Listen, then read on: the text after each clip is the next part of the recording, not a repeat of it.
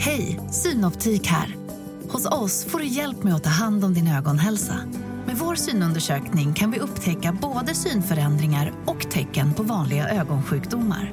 Boka tid på synoptik.se.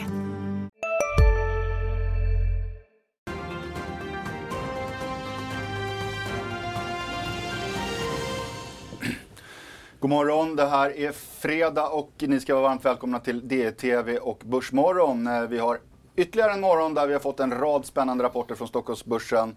Eh, en börs som för övrigt ser ut att eh, öppna neråt. Terminen pekar på en nedgång på 1%. Eh, mycket fokus också på tioårsräntan. Den har fallit tillbaka några punkter efter att igår tillfället varit uppe och snuddat på 5%. Då pratar vi USA förstås. I dagens program ska vi såklart prata om morgonens stora nyhet. Johan Forsell lämnar som VD för Investor i samband med bolagsstämman här i vår. Vi har med oss eh, ännu en av morgonens eh, rapportbolag, Netbanken Avanza. Och så fångar vi upp eh, lite rapporter som har kommit här på morgonen. Boliden, Husqvarna, båda svagare än analytikernas förväntningar.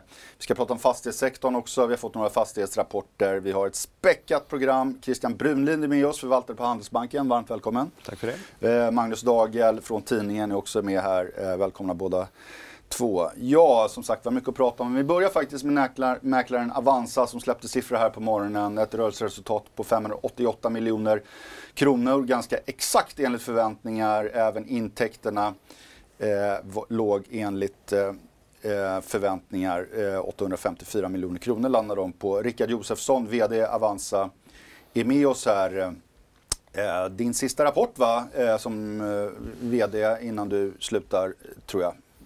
Får du nicka. Det stämmer, det är, min, det är min 23 och sista rapport jag avlämnar idag. Kul att ha dig med förstås. Eh, du, eh, vi ska komma in lite på aktiviteter från kunder och så vidare. Men jag tänkte ändå börja med att fråga om räntenettot. Det är ju viktigt nu eh, eh, för era siffror. Eh, vad låg de på i kvartalet? När tror du att de här eh, toppar mot bakgrund av det som händer? Inte minst centralbankernas agerande förstås. Nej, jag tror ju att eh, min personliga analys är att vi kommer få en räntehöjning till och det kommer naturligtvis eh, eventuellt ha en positiv effekt på räntenettot. Sen tror jag att vi toppar ut där och sen så tror jag väl i slutet på nästa år kan vi se räntorna börja komma ner igen. Mm. Du, eh, jag har bara skummat rapporten. Provisionsnettot, vad landade det på? Det var, eh, och framförallt då courtagedelen. Kan du berätta lite hur, hur det har gått? Ja, men det som är besvärligt under kvartalet är ju att eh, omsättningen på börsen och handelsintäkterna eh, mår ju inte bra i det makromiljön vi befinner oss i just nu. Men det kompenserar vi ju väldigt mycket med räntenetto och vi har ganska starka fondprovisioner. Så att eh, vi, affärsmodellen eh, visar sig ganska hållbar även i tuffare tider där räntonettot kompenserar för minskade handelsintäkter. Men det är också viktigt att komma ihåg att vi tar marknadsandelar på börshandeln. Vi tar marknadsandelar på omsättning på börsen.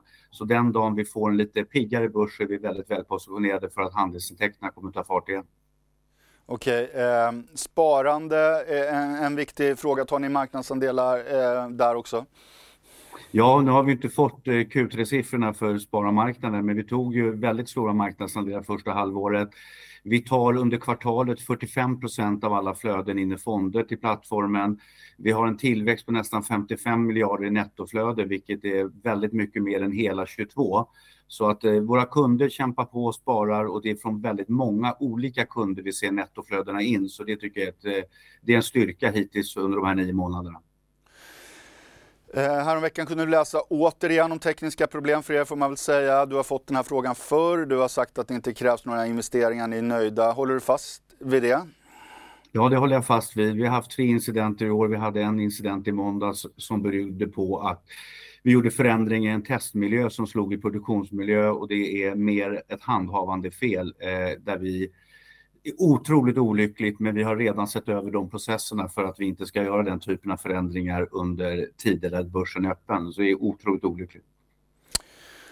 Om du tittar framöver då, eh, eh, när någon annan tar över ordet, vad, vad, ser du då på marknaden? Du var inne på, på räntescenariot, eh, bra analys mm. där. Eh, när det gäller då, ja, vi, vi, vet ju själva hur tufft hushållen är, har det nu och kanske får det ännu tuffare. Och den, en viktig fråga för er förstås är hur detta kommer slå igenom på sparandet och, och ja, aktiehandeln i stort. Va, vad ser du framför dig?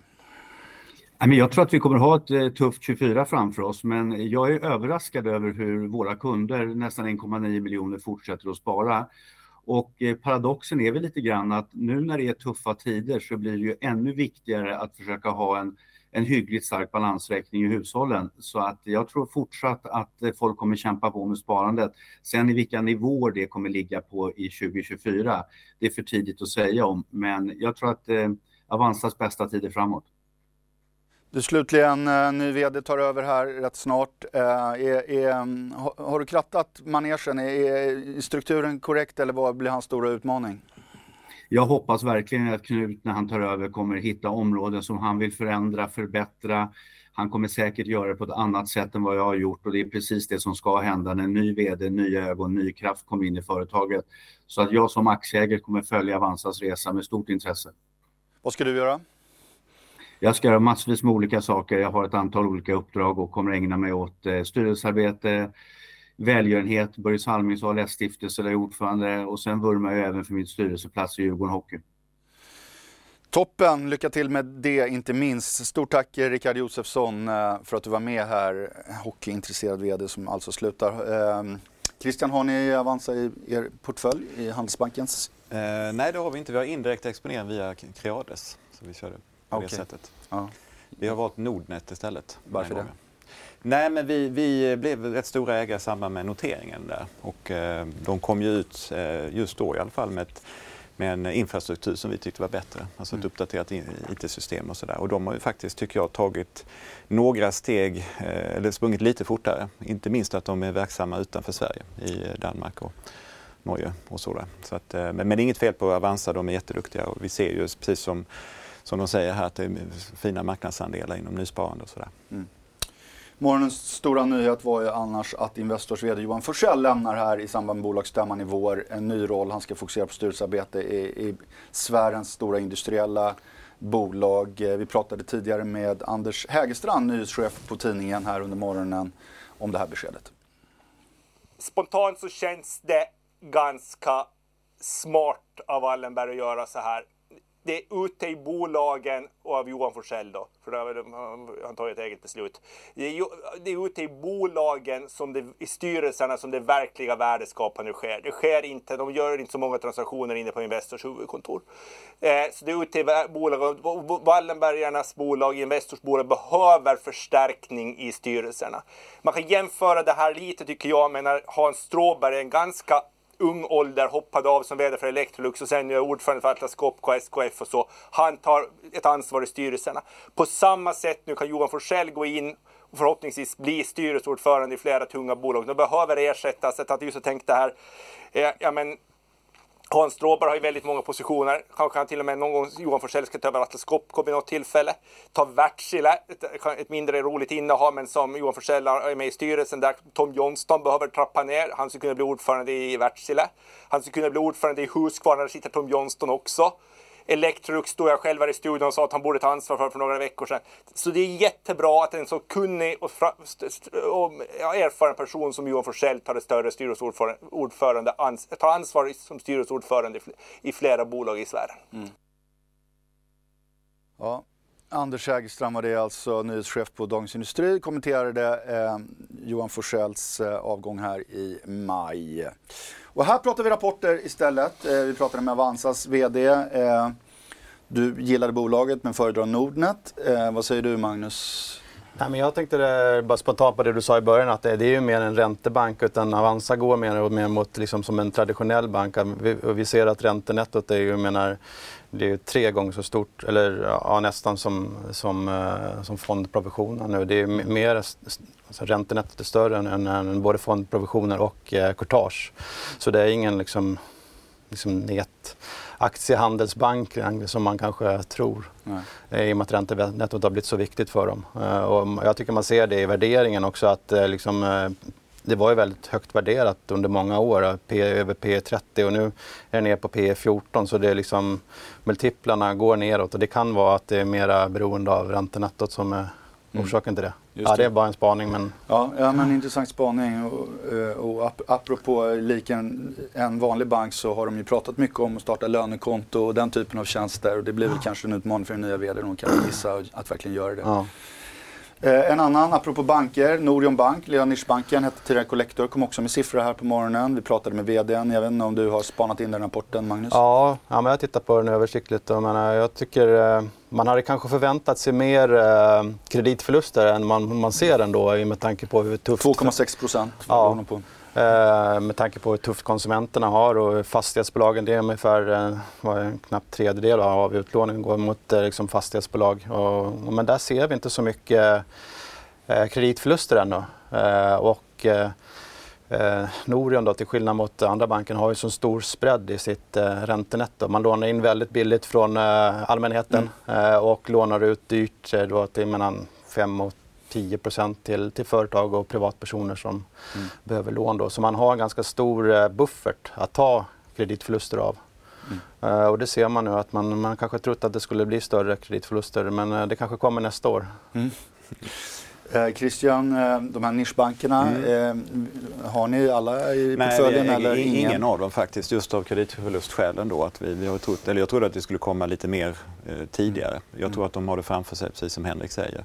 Jag skulle vara försiktig med dem där. Sen har de, de har gjort det väldigt bra, både de och TF Bank till exempel. Ja hittills. Så vi se vad Resurs kommer med sen. Då. Men du men, tror att kreditförlusterna kommer komma? Alltså, ja, det kommer nog med. Det är ju ganska höga, men att ta min egen bank, vad, hade vi? En miljon i kreditförlust på, på, på väldigt mycket mer utlåning. Ja. Så att, eh, de har ju kreditförluster och det är, vad är det 40% av resultatet som går på kreditförluster. Mm. Eh, så att, eh, det, finns, det finns risker. Jag skulle vara försiktig. Ja, en medveten strategi alltså, var försiktig där. Eh, annars var väl en av morgonens eh, viktigaste rapporter den från gruvjätten Boliden. Vi pratade med Mikael Staffas här kort på morgonen. Vi kan lyssna kort på vad han eh, sa. Efter det att det brann så ska jag säga att det är mindre smäll än väntat. Jag är extremt imponerad, hur många andra det är också, hur fort vi har lyckats både få igång produktionen och ställa om produktionen. Man ska komma ihåg att vi har producerat kopparkatoder. Vi har en hel uppsättning kunder runt om i världen, eller framförallt i Europa, som köper kopparkatoder. Det kan vi inte producera längre. Vi kan producera kopparanoder. Det är en helt annan kundgrupp. Vi har lyckats hantera kunder som inte får några leveranser alls. Vi har hunnit bygga upp en helt ny bok av kunder och det gjorde vi på 14 dagar för att kunna jobba med den här biten. Och det där har gått mycket bättre än man trodde. Branden i sig gör att vi inte har ett elektrolysverk. Branden i sig gjorde också att väldigt mycket infrastruktur förstördes. Vi har lyckats få igång det och under, under kvartalet fått igång full är mer eller mindre full produktion mot slutet av kvartalet. Det är klart, produktionen var inte i snitt full under kvartalet. Så jag skulle säga att det har gått bättre än vad man nog kunde ha trott när man gick in i det här. Och sen en fråga som jag vet många väntar på. Eh, ni har ju pratat med försäkringsbolagen om det här. Vad, har du något besked att ge när det gäller ersättningar? Nej, vi har inget slutgiltigt besked därför vi är inte helt klara med diskussionen. Det vi har talat om här bara, som vi kanske skulle ha sagt från början, vårt maximala försäkringsskydd är 3,4 miljarder min bedömning är att vi kommer att få ut de 3,4 miljarderna men det kan man naturligtvis inte vara säker på förrän allting är klart. Och vi, vi jobbar med det och det kommer nog ta något kvartal till eller så innan vi är färdiga med försäkringsfrågan. Men du vågar sticka ut hakan och säga att du tror att det kommer landa på 3,4? Ja, jag tror att det kommer att göra det. Vi, vi, skadorna är, vi går ju också ut och säger då att, att ha ett Rönnskär som inte har ett elektrolysverk är ungefär en miljard bortfall per år som vi har börjat se här nu och då kan man ju räkna det gånger två eller två och en halv eller hur lång tid vi tror att det kan ta innan vi får ett elektrolysverk på plats. Och så kan man lägga till ett, lätt, ett nytt elektrolysverk så kommer man fram till att det blir i alla fall mer än 3,4 miljarder. Mikael Staffas, Bolidens VD. Christian vänder mig till dig. Jag vet att ja, Handelsbankens småbolagsfond som du förvaltar. Jag såg faktiskt att Boliden var ert fjärde största mm. innehav här. Så att jag gissar att du har följt den här rapporten noggrant. Ja, ja, absolut. Nej, men vi, vi har ju följt Boliden, Boliden i väldigt många år. Och mm. vi, vi, har köpt på lite extra här under, under tredje kvartalet. Så det var ganska litet innehav tidigare. Men köpt på. Det här är ett bolag, kvaliteten, är, eller, kvaliteten är inte det bästa. Men, men, och man brukar lite skämtsamt säga att man ska äga aktier mellan rapporterna. För det blir mm. ofta besvikelse när ja. man väl rapporterar. Och det blev det lite på marginalen idag också. Men, men vi tycker väl att någonstans att eh, det handlar om, eh, är lite om liksom världsmarknadspriser, de, de gynnas ju ändå av en svag krona. Får se vad det är med, med den nu då. Men vi tyckte att det var läge att öka på lite grann. För att, eh, liksom, vi tyckte det fanns skäl att tro att kopparpriserna på sikt kommer gå upp. Mm. Det är ju trots allt så att det kommer vara en väldigt stor efterfrågan på koppar med allt som ska elektrifieras. Och tillskottet på ny kapacitet är ganska låg så att det mycket talar för att kopparpriserna ska stiga mm. framöver och då är det ju entydigt positivt för Boliden.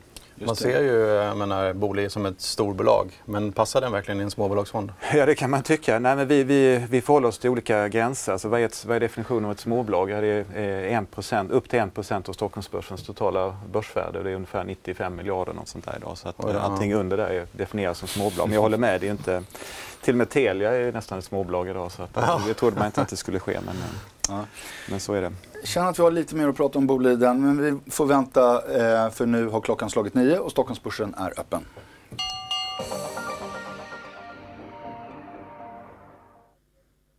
Stockholmsbörsen inleder denna fredag i moll och backar precis på morgonen. Tänker vi börja titta på storbolagsindex så ser vi att Telia är ensam bland storbolagen att faktiskt vara över nollan medan samtliga andra storbolag backar precis vid börsöppning. Och backar gör även Boliden. De backar 3,5 procent. Det var ju en vinstmiss för Boliden vars rörelseresultat sjönk mer än väntat. Men ett nettoomsättningen var närmast oförändrad. Husqvarna har jag inget avslut i ännu men det ser ut att bli en rejäl nedgång där. De rapporterade ju klart sämre än väntat och den organiska försäljningstillväxten backade hela 15 istället för väntad nedgång på 10. Investor, deras VD Johan Forssell, precis som vi har pratat om i programmet, kommer att lämna VD-posten i vår.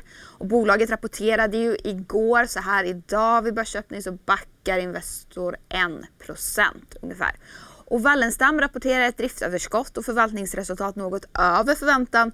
Men värdeförändringarna på fastigheter var minus 199 miljoner kronor. Och den aktien stiger 1% vid börsöppning. Åt andra hållet går däremot NP3 Fastigheter. De ökade driftöverskottet men minskar förvaltningsresultatet. Och så har vi ju nischbankerna som har rapporterat idag. Avanza rapporterar i linje med förväntningarna men aktien backar 1% ungefär. Norion Bank, tidigare Collector, ökade vinsten och intäkterna i kvartalet men även kreditförlusterna ökade något och aktien backar nästan 3%. Åt andra hållet rör sig Lifco som lyfte 4% De rapporterar bättre än väntat där omsättningen ökade med 16,5 Biogaia rapporterar i linje med förväntan och försäljningen i Nord och Sydamerika ökade med 25 procent. Vi ser nu att Biogaia lyfter, ja, de rör sig närmast oförändrat. Ovzon däremot backar tvåsiffrigt, den är 12% Satellitbolaget meddelade precis innan sin delårsrapport att de ska ta in 250 miljoner kronor i en företrädesemission. Och i rapporten så framgick det att förlusten ökade. Bemanningsbolaget Dedicare minskade lönsamheten trots omsättningsökning och de stiger 5 så här vid börsöppning. Autoliv backar nu på morgonen. De rapporterar ju senare idag vid lunchtid. Och utanför rapportfloden så kan vi också nämna att medicinteknikbolaget Elekta har tagit hem en upphandling vilket innebär att bolaget kommer att leverera flera Harmony linjäracceleratorer till Ukraina. Men som sagt, det är dystert på Stockholmsbörsen där alla 30 storbolag nu backar och breda index är ner över 1%. Stort tack för den gedigna genomgången. Spännande och ganska trista utvecklingar i de noterade bolagen. Vi står här.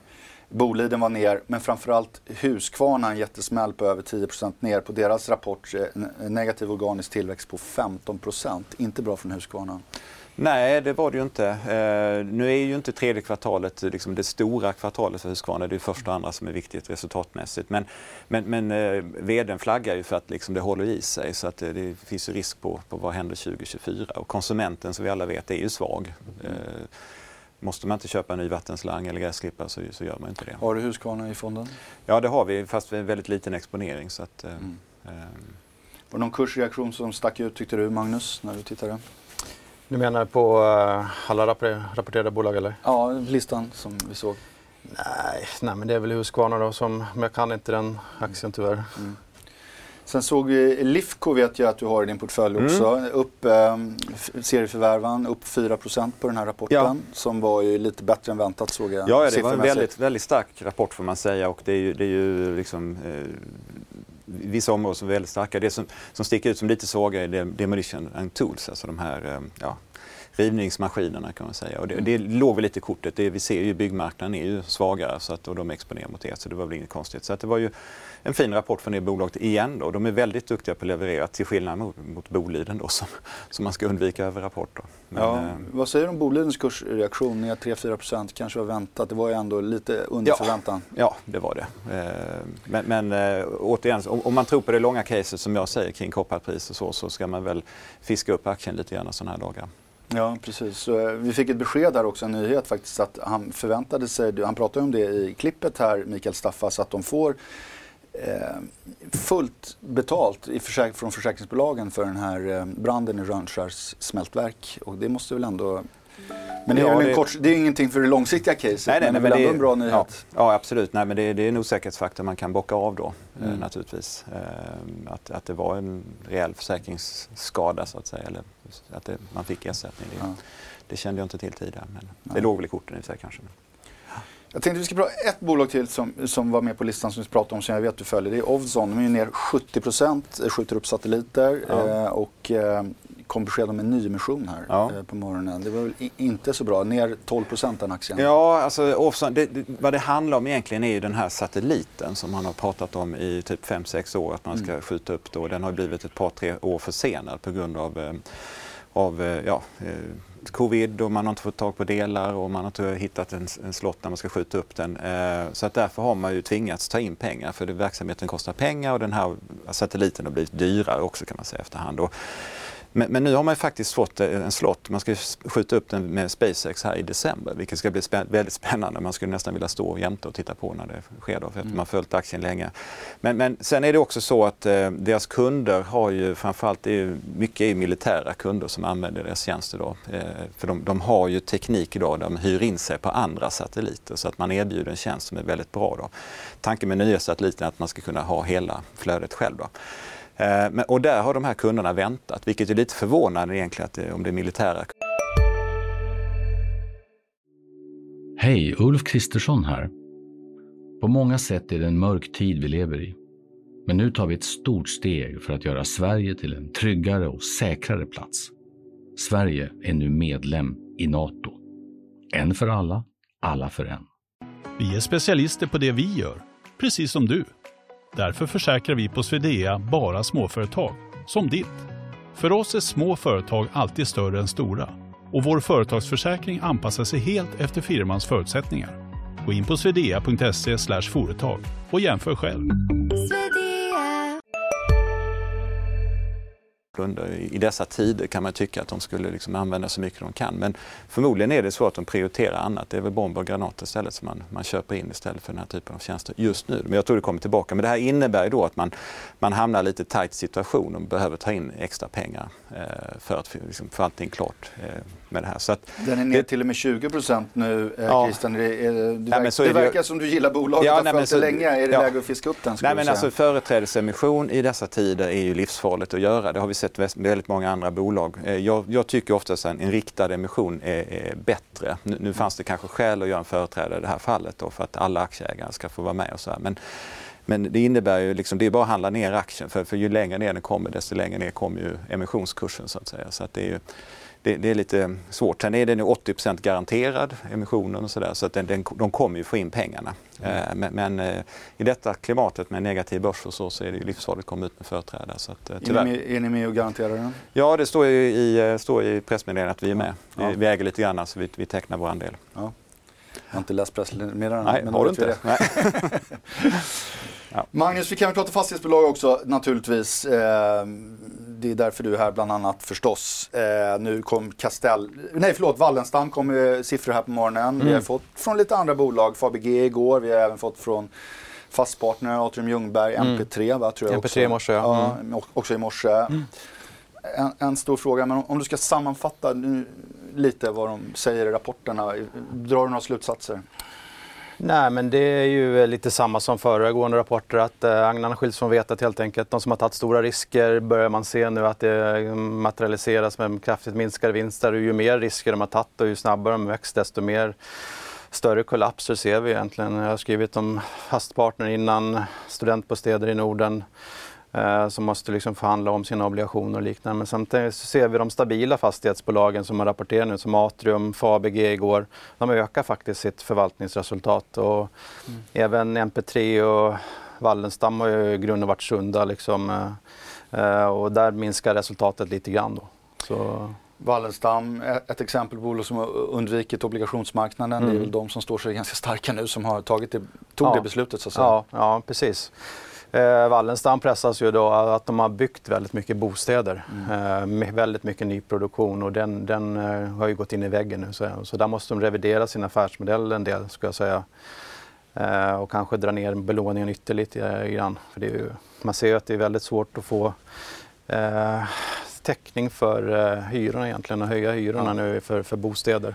Det är inga problem att hyra ut men det är Nej. svårt att höja hyrorna ja. i takt med att räntorna går upp helt enkelt. Men kanske kommer det också nu. Vi ser det på sina håll att eh, hyresvärdar kräver 16-17 procent i hyreshöjningar eh, för årsskiftet. Mm. Så kanske de tar igen det nu kommande åren då. Vi får se.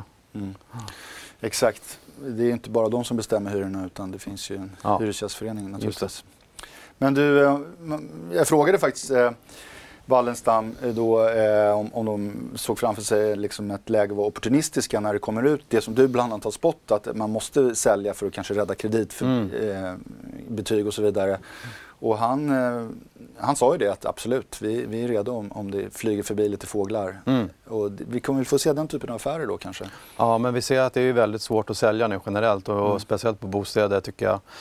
Eh, John Mattsson gjorde ju en företrädesemission här tidigare i veckan eh, men det blir extrem utspädning av nya aktier då. och de har också försökt sälja eh, bostäder men det har inte gått tillräckligt snabbt och det visar ju att marknaden har varit väldigt trög nu och det, det är så i fastighetssektorn, när, när det blir sådana här förändringar så blir det svårt att sälja. När man, när man verkligen skulle behöva sälja då finns inte marknaden där. Mm.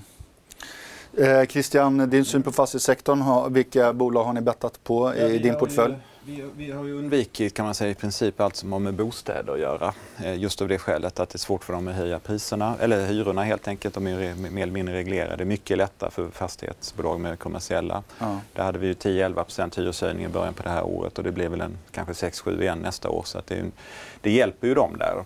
Eh, sen, sen, får man ju titta mycket på, precis som Henrik är inne på, liksom hur är de finansierade? Mycket bank eller obligationer? när förfaller det och sådär. Så det är ett pussel man har lagt. Men vi, vi undviker de allra minsta bolagen för de har oftast eh, lite mer lite påhittiga obligationsupplägg då som måste lösas. Så det har vi sett via, via en del emissioner som har varit också. Så det ska man, de Samtidigt undvika. kommersiella är ju mer konjunkturberoende, det kan bli högre ja, vakansgrad och så vidare. Men det har vi inte sett. Nej, förvånat nej. en del. Ja, det kan man säga. Men, men samtidigt, det är ju, det är, det är inget överutbud av, av kommersiella eh, kåkar heller. Liksom det, vi har inget spekulationsbyggande i Sverige. Det, det, mm. Vakanserna är under kontroll och tar vi finanskrisen senast så ökade vakansen med 2% och det skulle inte påverka så himla mycket för fastighetsbolagen. De är rätt duktiga på att hyra ut och mm. det är faktiskt bolag som växer här i Sverige också som behöver nya ytor och vi, vi behöver andra typer av ytor så man jobbar lite smartare. Vilka bolag eh, har du i portföljen? Ja, vi har ju rätt mycket Sagax och Castellum har vi valt då, lite ja. Eh, och sen så jobbar vi lite upp och ner med Balder kan man säga som en lite sån här på och av sektorn. För sektorn går ju lite grann i trappsteg ibland. Att ibland så är det väldigt... Men att tittar vi i somras så, så fick ju sektorn en väldig skjuts faktiskt för det var bra rapporter då. Eh, och då trodde vi inte räntorna skulle gå upp så mycket som de gjort i hösten. Så när vi såg att räntorna började stiga igen så, så har ju fastighetsbolagen tappat, eh, tappat tempo lite grann och då kan man ju vikta ner lite. Apropå fastighet, jag var inne på Wallenstam som vi pratade om på morgonen. Eh, hela intervjuerna finns ju på vår sajt ska vi också säga. Men vi kan väl lyssna kort på Hans Wallenstam vad han sa. För att det kommer komma möjligheter under en sån här tid. Men det här är ju eh, den här, vad ska jag säga, lågkonjunkturen för fastighetsbolagen är ju en pyspunka liksom. Det är inga snabba eh, förändringar utan det, det, det går ju långsamt över tid. Och vi har ju valt att ligga i bank, inte på obligationsmarknaden. Vilket gör en väldigt stor fördel för oss naturligtvis när vi har en trygga samarbetspartner som går fantastiskt bra. Eh, så att jag känner mig hoppfull att eh, kommer det upp möjligheter så är vi där nog och nappar. Vad särskilt tror du kommer bli spännande att köpa? Eh, vad tittar du särskilt på? Ja, men vi är ju inriktade på bostadsfastigheter, alltså hyresfastigheter i Stockholm och Göteborg. Och så har vi kommersiell, vårt kommersiella bestånd är ju i innerstan i Göteborg.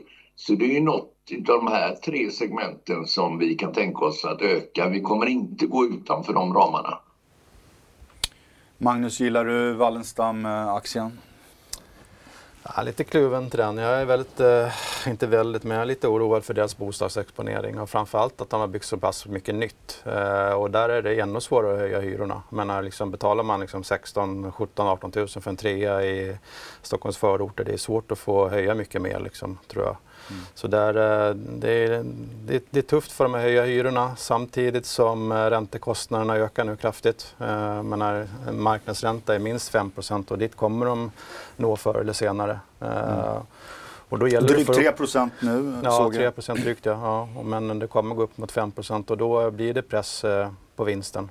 Mm. Så det gäller att kunna liksom parera det med höjda hyror och, och, det är inte riktigt säkert att Wallenstam kan det och det ser man tycker jag i rapporten också att hyrorna höjs inte lika mycket som i övriga fastighetsbolag. Mm. Kan vi säga något, uh, nu, nu Christian hörde vi här, han gillar Sagax. Du har varit inne lite på Sagax. Bra bolag med hög värdering, kan man säga så? Ja, det är en bra sammanfattning. Mm. Ja, men de har varit, David Mindas har varit otroligt skicklig.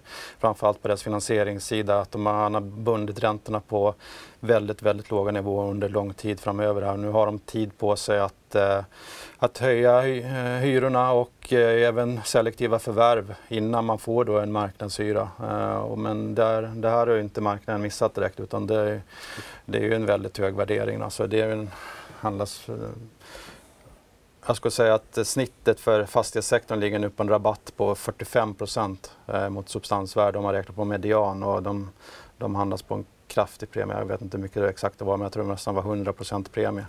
Så det är ju, den sticker ju, värderingen sticker ju ut i sektorn, helt klart. Kvalitet kostar, säger du Christian. Ja, ja. buy quality, cry once, eller vad man säger. Nej, men det, det är klart att eh, att de är lite högvärderade, men det ska de vara också. Mm. Eh, de har ju högre yield på sitt bestånd så att eh, även högre räntor nu är inga problem för dem att betala. Eh, de har ju som du var inne på lång duration i låneportföljen. Sen, sen är de ju, Sverige som nation är ju sämst just nu vad gäller BNP-utveckling i Europa så att det lider ju fastighetsbolagen lite grann av också. Att kunderna och så har lite svårare. Men, men Sagax har ju rätt mycket utanför Sverige. Frankrike, Spanien och så vidare. Så att, mm. där det går lite bättre. Ja, vi ska gå vidare lite på samma spår i alla fall. Magnus Dagel här, vår gäst från tidningen idag, han skrev förra veckan om Spiltans högräntefond eh, full av krisande fastighetsbolag och andra problemtyngda eh, bolag faktiskt. I, idag skriver du Magnus om eh, en större räntefond från Spiltan, Räntefond Sverige som sägs ha lägre risk men också investerat i problemtyngda bolag. Eh, berätta, vad är caset här? Ja, det var en bra sammanfattning det där. Mm. Nej men precis, eh, och eh, som du sa förra veckan så tittade jag närmare på deras högräntefond och, och det är generellt svårt att hitta fonders innehav. Alltså det är ingenting som en vanlig fondsparare gör utan man måste leta i halvårsberättelser och liknande och det är ofta Bloomberg-koder som man måste tröska igenom då. Eh, men jag har tittat då på igenom deras eh, innehav och det är även i deras räntefond då, som ska ha, som beskriver sig som mycket, siktar på mycket låg risk så är det många av de här problemfastighetsbolagen som vi har skrivit väldigt mycket om som Heimstaden, vi har Fastator, eh, ja, SBB och vi ser dessutom att de har tagit dubbla positioner både i det rörelsedrivande bolaget och i ägarbolagen. Till exempel mm. Compactor eh, som är Sven-Olof Johanssons ägarbolag. Så man har en slags eh, dubbelrisk här tycker jag som är lite olyckligt. Och, eh, och jag skulle säga att det sätter fingret på ganska intressant eh, intellektuell diskussion hur man de sätter ju en väldigt låg risk, alltså två av sju stjärnor. Och baserat på alltså volatiliteten för, för fonden som är väldigt låg, alltså svänger väldigt lite. Men samtidigt är ju förmodligen risken i fonden högre i och med att man har mycket problem krediter alltså. Eh, så det kan bli en kredithändelse eller fondutflöden som då skulle göra att, det inte, att risken är plötsligt så låg som man säger. Mm. För du kan förklara för de som inte är om det blir fondutflöden då måste man agera på... Eh, ja, och det såg vi då i coronakrisen att eh, de här fonderna fick stänga då för uttag väldigt olyckligt. Mm. Eh, nästan falsk marknadsföring låter det på dig här nästan. Jag tycker man ska ändå ska ta en diskussion om det och jag tror att Finansinspektionen har också godkänt deras eh, fondbestämmelser att man måste ändå ta en diskussion att eh, är det låg risk i, trots att det finns sådana stor mängd. Det är ju det är flera, flera miljarder i, som de investerat i, i problemfastighetsbolag. Mm. Eh, vad är risken egentligen? Mm. Är den låg? Jag Mm. tror inte det. Har du fått några reaktioner från? Ja, mycket läsare som hör av sig. Det är väldigt tacksamt tycker jag. Eh, våra, våra kära läsare som hör av sig och, och tipsar och läser Som- tycker jag. Som, Jag gillar som, våra granskningar generellt tycker jag. Det är kul. Ja, det är ett intressant tema. Räntefonder som är hårt exponerade mot fastighetsbolag, eller hur Christian? Ja, absolut. Nej, Men det, det är många fastighetsbolag som finansierar sig den vägen. Ju. Så är det. Mm. Eh, Men det kommer inte vara lika mycket framöver. Nej. Ehm, du, eh, jag tänkte fråga dig, vad är era stora bets i, din fond när det gäller småbolag? Ja, eh, ja, ja men, eh, vårt största innehav idag är faktiskt Beijer Ref Mm. i fonden. Den har haft en ganska tuff utveckling men vi, vi ser ju, vi, vi, vi tyckte förvärvet i USA var väldigt bra. Sen, sen har ju marknaden Liksom, just nu är det inte någon direkt tillväxt i bolaget men, men det de håller på med är ju någonting som vi måste fixa till. Liksom. Det handlar mycket om energibesparande åtgärder och, och sådär. Så En det- strukturell underliggande tillväxt som det heter. Ja, absolut. Mm. Den kommer komma tillbaka. Stort eh, innehav. Eh, ja, vi har mycket Securitas till exempel som jag tycker kommit ner på attraktiva nivåer. De, de har fått lite stryk för att de anses vara lite för högt skuldsatta. Eh, det är de ju också lite grann men, men jag tror andra derivatan om man tänker sig räntemarknaden, nu ska vi räntorna upp lite till och Riksbanken så, men snart om ett halvår om man tänker så, vad pratar vi om då? När, då kanske vi har räntesänkningar på gång. Va? Och då kommer man tycka att bolag med lite högre skuldsättning med, med en stabil verksamhet som Securitas trots allt har kan ju vara en väldigt attraktiv aktie. Eh, till exempel. Toppen! Vi går ut till Sofie Gräsberg igen i Marknadsstudion och hör vad som gäller 20 minuter efter klockringningen.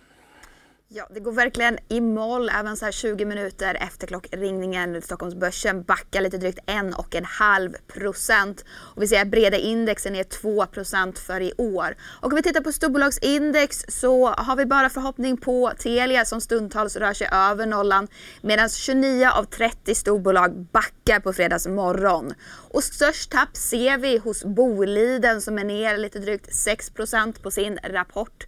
Det var ju en vinstmiss miss där när rörelseresultatet sjönk mer än väntat. Även Husqvarna tappar en hel del, är ner 8,5 procent ungefär. Och de rapporterade ju klart sämre än väntat där den organiska försäljningstillväxten backade hela 15 procent. Tänker vi gå vidare till investmentbolaget Investor vars VD Johan Forssell kommer att lämna VD-posten i vår. Aktien backar ungefär i linje med Stockholmsbörsen i stort. Wallenstam backar även de ungefär i linje med Stockholmsbörsen i stort. De rapporterade ju ett driftöverskott och förvaltningsresultat något över förväntan. Men värdeförändringen på fastigheter var minus 199 miljoner kronor. Och när vi ändå pratar fastigheter, en P3 backar 3 efter att de har rapporterat ökade drift efter att de rapporterar ett ökat driftöverskott med minskat förvaltningsresultat. Och så har vi nischbankerna, Avanza rör sig i sidled. De rapporterade ju i linje med förväntningarna. Medan Norion Bank backar 5% lite drygt. De ökade ju vinsten men intäkterna och intäkterna i kvartalet men även kreditförlusterna ökade något. Stor rörelse ser vi hos satellitbolaget Ovzon som backar tvåsiffrigt och är ner nästan 24 procent nu. De meddelade precis innan sin delårsrapport att de ska ta in 250 miljoner kronor i en företrädesemission. Tänker vi gå vidare till bemanningsbolaget Dedicare som är ett av få rapportbolag som stiger. De är upp 8,5 procent och de minskade ju lönsamheten trots omsättningsökning. Och så har vi lite rekar efter veckans rapporter. Efter gårdagens rapport så höjer ABG reken på Fabege från sälj till behåll och sätter riktkursen på 80 kronor. Och Fabege backar ytterligare 4% idag. Och så tänker jag att vi avrundar i Oslo. Lägre resultat än väntat för norska Tomra som tillverkar pantautomater. Framförallt så tyngdes bolagets kvartal av en engångskostnad om 120 miljoner norska kronor för en cyberattack. Och den aktien backar tvåsiffrigt och är ner 13% i Oslo. Men om vi återgår till Stockholmsbörsen så som sagt det är bra dystert och Stockholmsbörsen backar denna fredag 1,5 procent. Stort tack för den genomgången Sofie. Stora rörelser i rapportbolagen. Boliden är 9% såg vi Husqvarna. Nej, förlåt. Boliden är 6% Husqvarna 9 Är, är du förvånad över kanske Bolidens eh, kraftiga reaktion? Ja, alltså man kan ju säga så här, det farligaste man kan göra som börsbolag idag det är att komma med kvartalsrapport. Eh, För att, eh, det är väldigt mycket negativt tolkningsföreträde där ute. Det känner du? Det kan vara många positiva saker i en rapport men så är det några få eh, negativa som får liksom, vinner den, det slaget. Så att säga. Så att det, det, det, och stämningen är ganska dyster just nu. Det är inte mycket positivt eh, runt om i världen som händer heller som kan få liksom sentimentet att ändra sig just nu. Vi har ju rätt mycket geopolitisk oro som vi känner till det både snöar, regnar och kallt ute allmänt och blir mörkare. Så att det, är liksom, det, det, är lite dystert och känslan är väl också att det är rätt mycket utflöde med fonder på stan så folk måste sälja lite grann. En, ett rapporttillfälle är ju ofta ett likviditetsevent, i alla fall för mindre bolag så då, då får man chansen liksom, om man behöver justera portföljerna där. Då. Så att det, Negativ tolkningsföreträdare. du nämnde geopolitiken. En annan faktor är naturligtvis marknadsräntan, inte minst i USA som är uppe ja. och, och hugger på 5 nivån ja, ja. här. Och det är väl någonting som du följer gissar jag? Ja, ja nej, men för, för, på första, för första gången på många år egentligen så konkurrerar så är ju liksom ett sparkonto ett eh, attraktivt alternativ till att spara i aktier. Liksom. Där kan man få 4 % ränta riskfritt. Eh. Mm. Det är det inte riktigt just nu i aktiemarknaden. Men det, det här kommer ju vända vid något tillfälle och jag skulle säga precis som lika, det är en väldigt tydlig korrelation när räntorna börjar gå upp framförallt om man tittar på 2-3 tioårsräntan i Sverige när den började gå upp. Eh, där, där liksom tappade småbolagsindex till exempel humöret fullständigt eh, och har gått ner någonstans 40 procent mm. sen toppen. Eh, lika positivt kommer det vara den dagen när, när räntorna vänder ner. Och mm, när mm. det då är det där man ska vara. Ja, ja, ja absolut. Det lite högre ja. risk då. Eh, och det, framförallt när vi tittar på vad amerikanerna gör, de är ledande. Så när de börjar sänka räntorna, när det nu sker, det vet jag inte, så då ska man fundera på att sälja, gå ur sina sparkonton trist börsklimat på det sättet. Eh, du håller med Magnus? Ja men så är det. Jag tittar ju mest på fastighetssektorn men där ser man samma sak att eh, menar, man, man, fokuserar mera på liksom ränteoron än, än på låga värderingar kan jag säga. Mm. Jag tycker för ABG som har rapporterat här, vi såg även platser rapportera, bägge handlas nu till halva det rapporterade substansvärdet. Eh, men uh, ABG ökar till exempel för förvaltningsresultaten mm. men det är ingen fokus på det nu. Mm. Utan att man kan köpa liksom, fina fastigheter väldigt billigt. Så jag tycker att liksom, institutioner borde ju vara sugna på att köpa det nu. Mm. Inte liksom 2021 då. Så, när det är så pass låga värderingar om man är liksom långsiktig förvaltar pengar på 20, 20 år, 30 år. Liksom, eller. Men det, det är inget fokus på det utan det är väldigt negativt sentiment där. Mm. Nej, det blir, tittar man fastighetssektorn, vad innebär det i reala termer? För man tar man kommersiella fastigheter så har de höjt hyrorna och de, de höjer för det är liksom indexklausuler och liknande och det kommer en rejäl höjning nästa år också. Mm. Tittar man då på hur mycket de värderats ner, Fabege har värderat ner sina kåkar med 10 mm. Och tittar vi då implicit, vad innebär då när aktiekursen är liksom halva substansen? Ja men det är ganska rejäla reala mm. nedjusteringar av värdena och det, så illa är det ju inte. Så att fastighetsaktier är ju. Egentligen billigt men, men det finns ingenting som liksom hänger upp det på att det ska vända upp. Nej, men om man ska betta på fastigheter, där är ni överens så är det kanske kommersiella just nu hellre än bostäder? Ja, välskötta med, med, med liksom bra, bra eh, finansiering. Samtidigt ser vi väldigt låga värderingar i eh, bostadssektorn. Jag tror att det kommer vända för, för det kommer inte byggas någonting nytt här de kommande tre fyra åren. Det guidar allting för. Då kommer det befintliga beståndet att värderas upp förr eller ja. senare. Hyreshöjningarna kommer. Ja, och eh, vi ser att folk, eh, det ser vi också i Europa, att hyresrätten blir attraktivare och attraktivare. Att man vill gå från eget boende som är eh, väldigt dyrt nu. Och då kommer också hyresrätten bli än, ännu mer attraktiva. Så, samtidigt som vi ser väldigt låga värderingar på bostadsbolagen också. Så jag tycker även där så borde institutioner vara intresserade att plocka upp på börsen men det, vi ser inte speciellt mycket av det. Lite dyster avslutning, men vad ska man göra? Vi måste ju sluta någon gång. Eh, stort det är fredag. Tack. Ja, det är fredag. Stort tack Magnus, stort tack Christian för att ni var med. Tack också för att ni tittade förstås. Eh, vi är tillbaka på måndag. Börskoll naturligtvis i eftermiddag som alltid och så är vi tillbaka på måndag morgon. Ha det bra.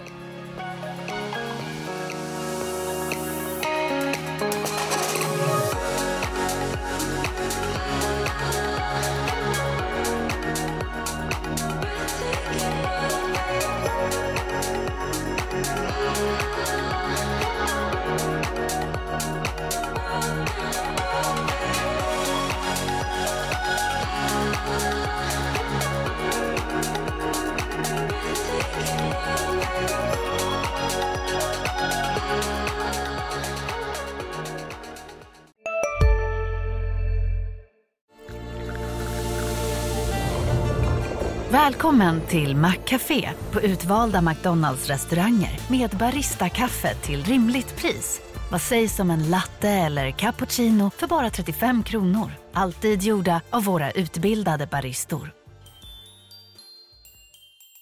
Hej, Susanne Axel här. När du gör som jag och listar dig på en av Krys vårdcentraler får du en fast läkarkontakt som kan din sjukdomshistoria.